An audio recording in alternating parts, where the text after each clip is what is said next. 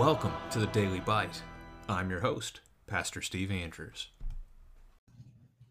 Our text today is Hosea chapter 8.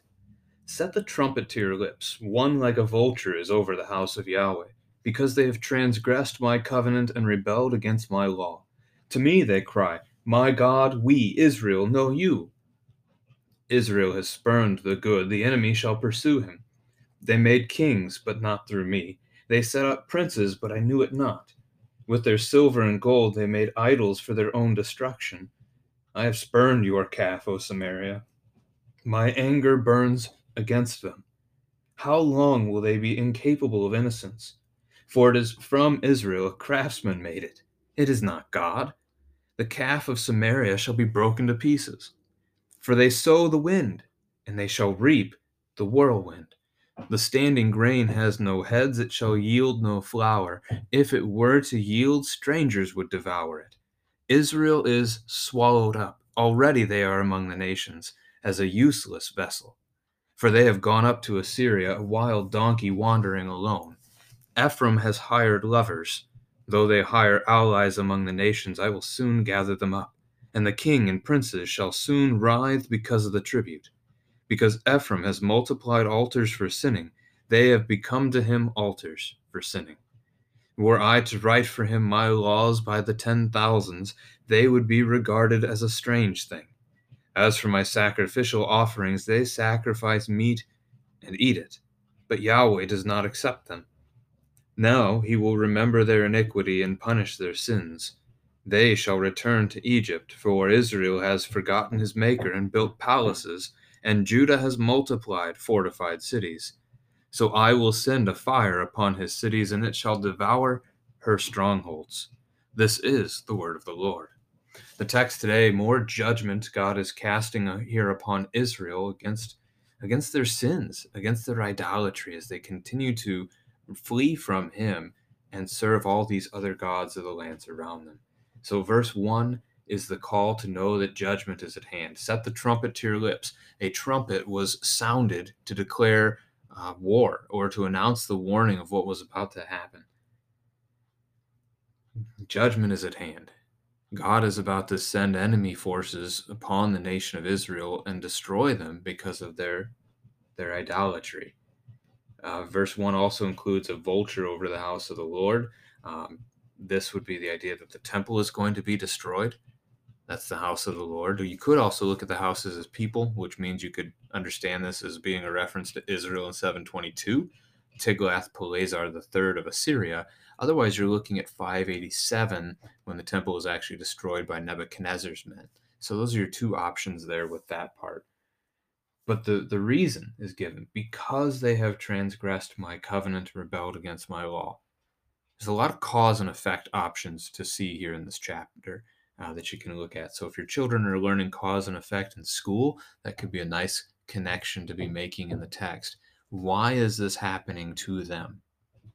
Why are they being destroyed? Why is God judging them in this way? And the reason is they have transgressed, they have rebelled, they do not follow God. I mean, that's verse 3 as another one. Israel has spurned the good, the enemy shall pursue him because they spurned God's ways, they are met with destruction. That's the, the overarching theme, really, of the chapter this cause and effect, sin and judgment. And that's would be true for us as well. But we're thankful, we rejoice that God has sent Christ, Jesus, his Son, into the world to take away our sins. We still have this risk. It is still a warning for us that if we harden our hearts, if we grasp onto and cling to our sins, then set the trumpet to your lips. The vulture is overhead. The judgment comes. So we trust in God and we consistently, we continuously bring ourselves to the foot of the cross, repenting daily. Luther, in the very beginning of those 95 Theses that he's so famous for on October 31st, 1517, Luther's very first thesis of that argument was that the life of a Christian should be a, life of repentance, not a moment or anything like that. Uh, it's a life of repentance. We are constantly repenting, turning away from ourselves, turning away from our sin, and turning to the Lord and trusting in Him for all that we have, all that we are, and all that we will be as we think of the future promise of paradise. So, more of what they've done wrong. Verse 4 they made kings, but not through me. So, they made, they selected wicked rulers, not men that God would choose, not kings like David who followed God's own heart.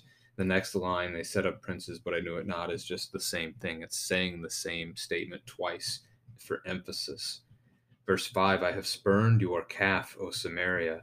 Some might take that to mean the, the, sacrificial offering. And those come up in this chapter, but more specifically, the calf here in verse 5 is a reference to the two golden calves that were set up in Israel for worship. So when the nation split, Israel in the north and Judah to the south, King Jeroboam of the northern kingdom did not want his people crossing the southern border into Judah to worship at the temple in Jerusalem. He feared if they did, they wouldn't come back. And so he set up on the southern boundary of his nation in the city of Bethel, which means house of God, and also in the northern end of his nation in the city of Dan, named after one of the 12 tribes. He set up two places of worship, and in each one he placed a golden calf. It's like they didn't learn from the Exodus account, but that's what they did. Uh, just like the Israelites did, setting up calves, uh, the calf to worship in the wilderness uh, when Aaron was their priest. So they do at that time, early well, in the 900s BC, yeah, maybe 980, something like that, around that time.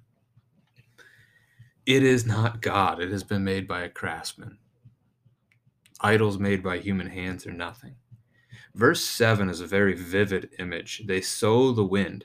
You don't sow wind, right? Think of scattering seed. You sow seed into the ground so it produces, so it can feed you.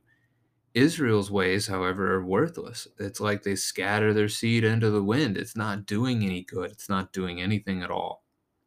Instead, they reap the whirlwind. So instead of reaping a good harvest, they reap destruction. So, with a whirlwind, think of a tornado and the destructive forces that that can cause. That's the picture here. They are worthless in what they do, but God's judgment is much more powerful. It actually does something.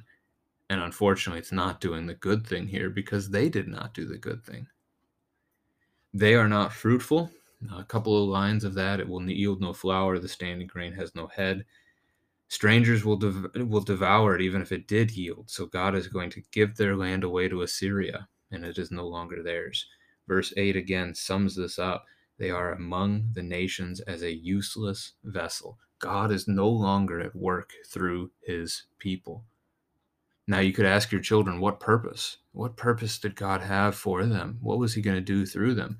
This gets really the same purpose for the church today to be a holy nation, that they would shine a light to the nations around them, that they would teach others about their God, that others would know Yahweh and be saved. And today we show others the light of Christ, that they may know Jesus and the forgiveness of sins and the life that he offers that never ends. Verse 9, uh, they falsely trusted in Assyria, um, but they're in it like a, a wild donkey. Uh, donkeys do wander alone sometimes, and so they are alone. They think that they have an ally, but the very ally they think they have is going to be the one that destroys them.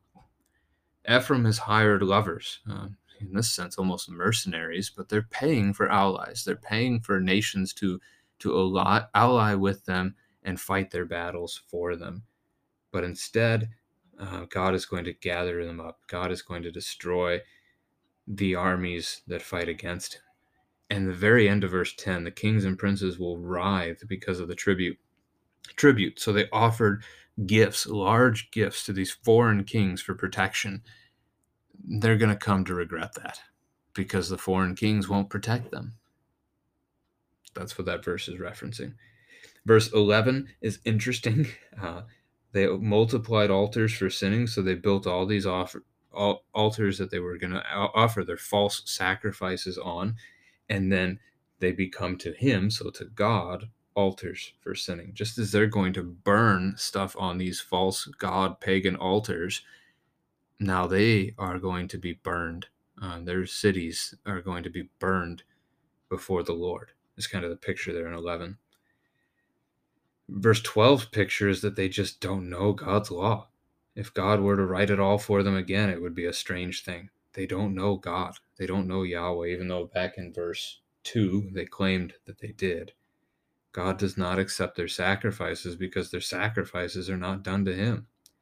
Verse 13 God will remember their iniquity. We talked about that a day or two ago, uh, that God does not remember our iniquities, Jeremiah 31, and we rejoice at that.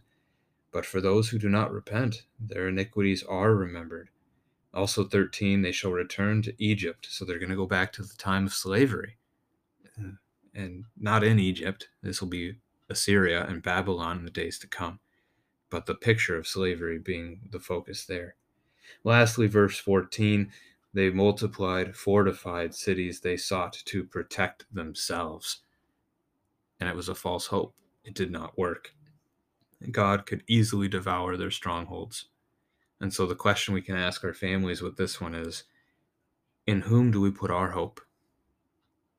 And if it's in ourselves or our government or our military or our career or our pocketbook or our uh, retirement account, if it's in anything but God, it will fail.